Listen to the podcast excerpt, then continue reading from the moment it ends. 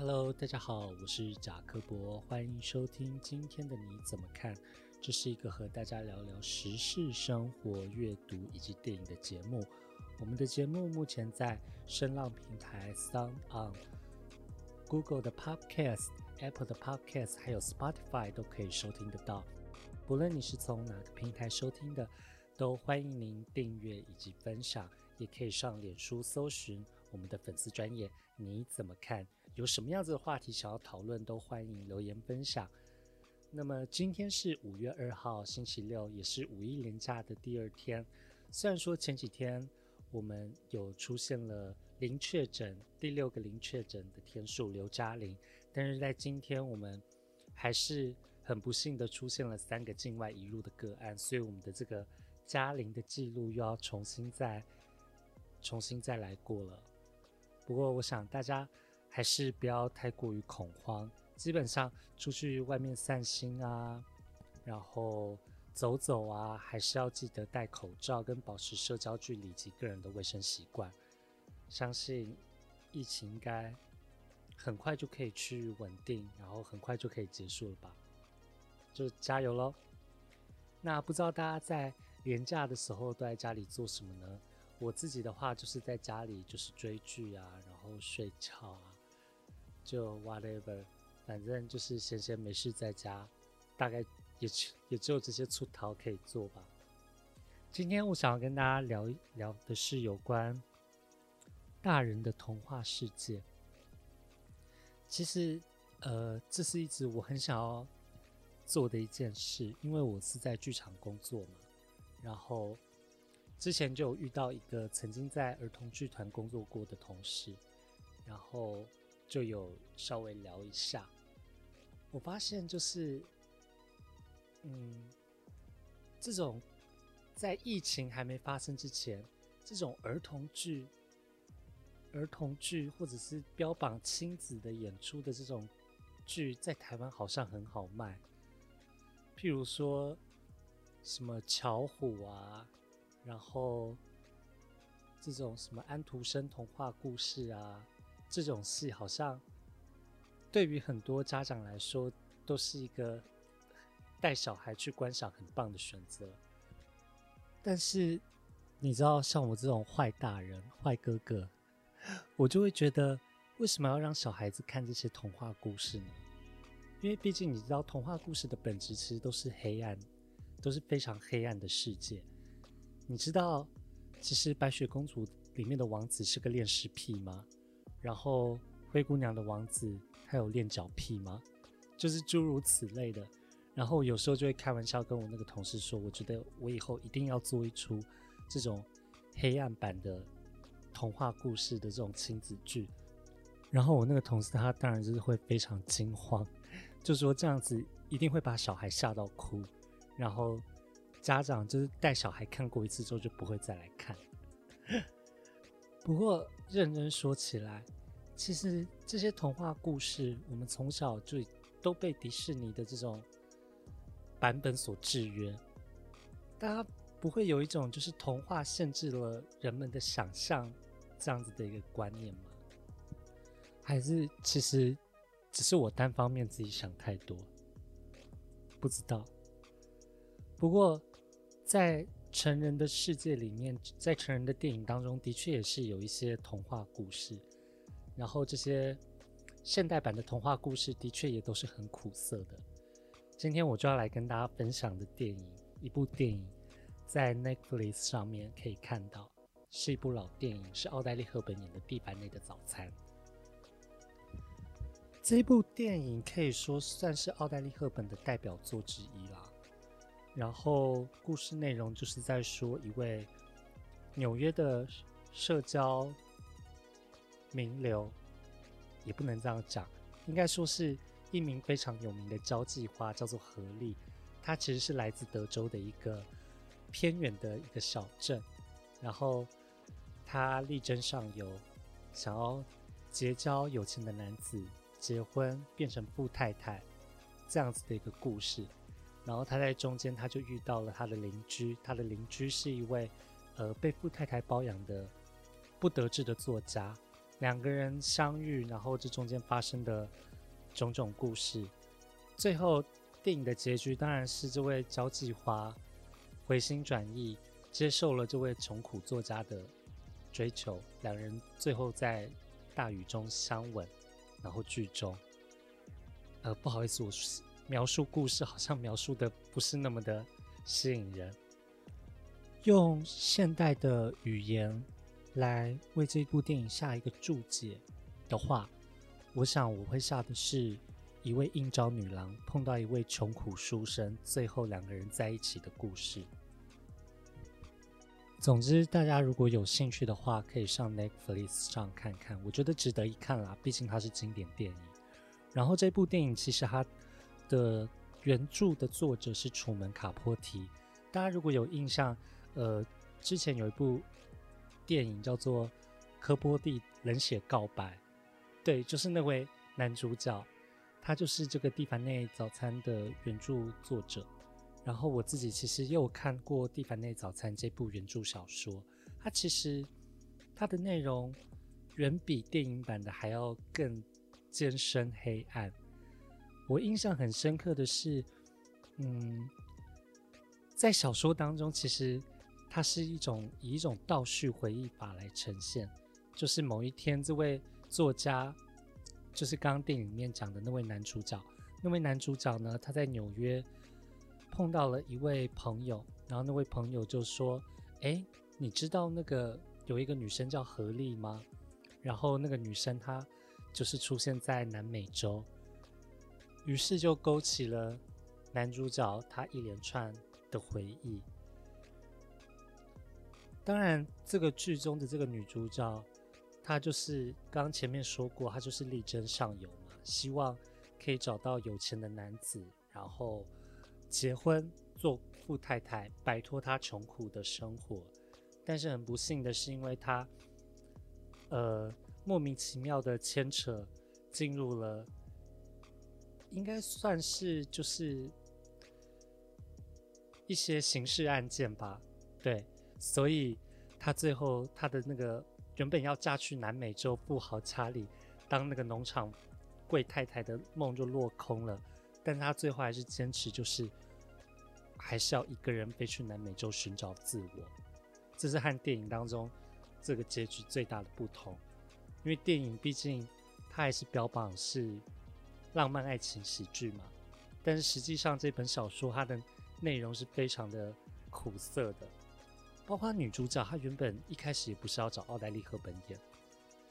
对，其实这部《蒂凡内早餐》，楚门·卡波提一开始在贩卖他的这个电影版权给派拉蒙这家电影公司的时候，他其实是有要求，希望让玛丽莲·梦露来主演。因为他觉得只有玛丽莲梦露这种呃性感然后脆弱的特质比较符合这个女主角的形象，但是玛丽莲梦露她跟她的呃私人的表演教练讨论过后，她觉得可能会损害到她的形她的形象，所以就拒绝了。最后电影公司才找上了奥黛丽赫本来演出，所以。其实这就是大人的童话吧。我觉得《地板内早餐》这一部这一部小说，还有另外一部，我觉得应该也算是大人世界的童话故事。那部电影就叫做《麻雀变凤凰》（Pretty Woman）。这部电影，我想大家应该都有看过吧。毕竟它是比较近代的电影，然后是茱莉亚·罗伯茨跟理查基尔主演。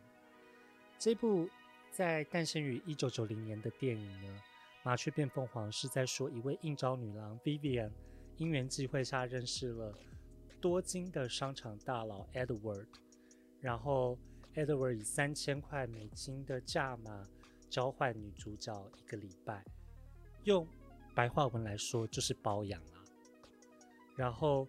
这个过程当中，就是女主角，呃，拿着 Edward 钱去购物啊，所以有那个最经典的场景，Big mistake，Big huge，然后呃，两个人就是一种终点情人的姿态，就是你知道浪漫的吃着草莓啊，然后带着昂贵的珠宝去看歌剧啊。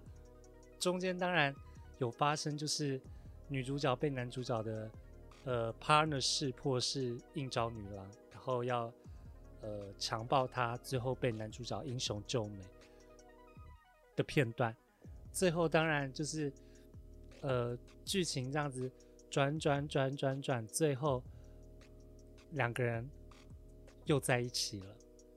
电影又是 happy ending，就是也是另外一种。成人世界的童话，可是大家知道，其实这部电影虽然说也是浪漫爱情喜剧，但是它的原著也是很黑暗的吗？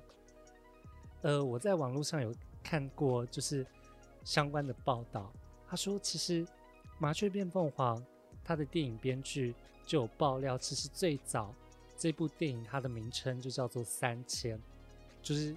三千就是刚刚前面所说的，以美金三千块的代价包养他一周，然后最后其实男女主角也没有在一起，反而就是呃这个合约到期之后呢，男主角就把三千块美金就是丢给了女主角，然后那个女主角的室友跟他两个人就是呃眼神空洞的往迪士尼乐园的接驳车上。画面就结束在 Vivian 空洞绝望的眼神之中，所以本身它也是非常黑暗的。听到这些就是情节，不知道大家有没有幻想破灭？对啊，因为这就是童话故事，好莱坞的童话，大人版的童话故事。那在这篇报道当中，他就有访问了，就是性工作者，真实生活中的性工作者。那这位性工作者，他就有说到，在我还是妓女，遭受凌虐、殴打、囚禁的时候，我真的把这部电影当成是浪漫喜剧来看。但随后，它却是我最能感受到最丑陋的现实，因为对我们而言。妓女永远不可能变凤凰。现实生活中没有 Vivian，也没有任何女人会被白马王子所拯救。哇，这可是一个超级的大实话。不知道大家是从什么时候开始知道这些童话故事，不管是白雪公主也好啊。仙女奇缘也好啊，或者是睡美人。哦，对，我还要说，睡美人的王子也是恋尸癖，因为怎么可能？就是你看到一个尸体，然后你还会对它产生反应，然后，对啊，怎么想都不对劲。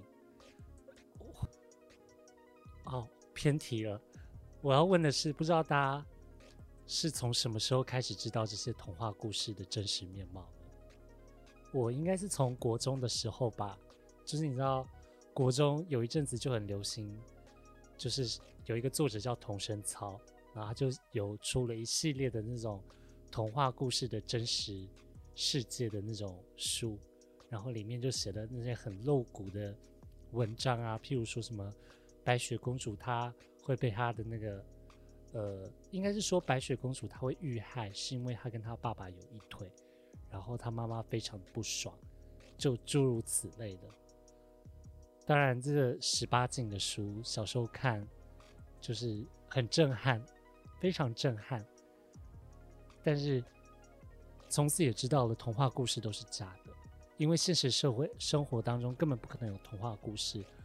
我也不相信，就是两个人之间，两个人的关系有可能会像王子和公主一样快快乐乐的过一生。因为现实生活当中就是有很多很无奈的地方，有很多呃你不得不去面对的问题，你要去解决。总不可能你就是唱个两句，就有一些小动物或者是小精灵来帮你解决掉所有的事情。这些事情所有的烦恼，最终都还是要靠你自己的智慧去解决。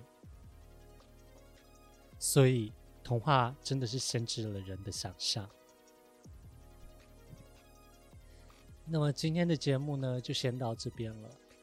那最后我要跟大家分享的这篇文章，是来自于一本叫做《海明威才没有这么说》的书。这本书我觉得非常的有意思，因为它呃列举了很多条，就是你在网络上会看到那种名人名言或者是心灵鸡汤的佳句的书，然后还会一一的去破除，就说这句话才不是这个人说的。然后这句话就是它背后其实它的来源是什么？就是有一种有一点类似这种破除假新闻味道的书啦。然后作者是杰森奥托尔，我觉得非常有趣，因为大家如果对于就是这种呃 Peter 素式的这种名言佳句感到很头痛、很感冒。的话，我觉得你可以来看这本书，吐槽点很多。那今天要跟大家分享的这句话叫做“好莱坞这个地方，愿意付一千美元买一个吻，付五十元五十分钱买你的灵魂”，来自于玛丽莲梦露的名言。但真的是这样吗？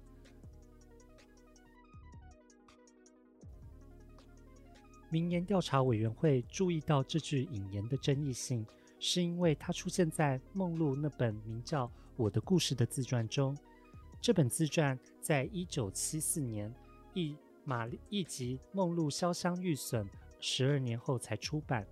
有些书评认为书中的文字并未反映这位名人真正说了什么。以下是一段较长的摘摘录：在好莱坞，女性的美德远不如她的发型重要。你被评断的标准是外表，而非人品。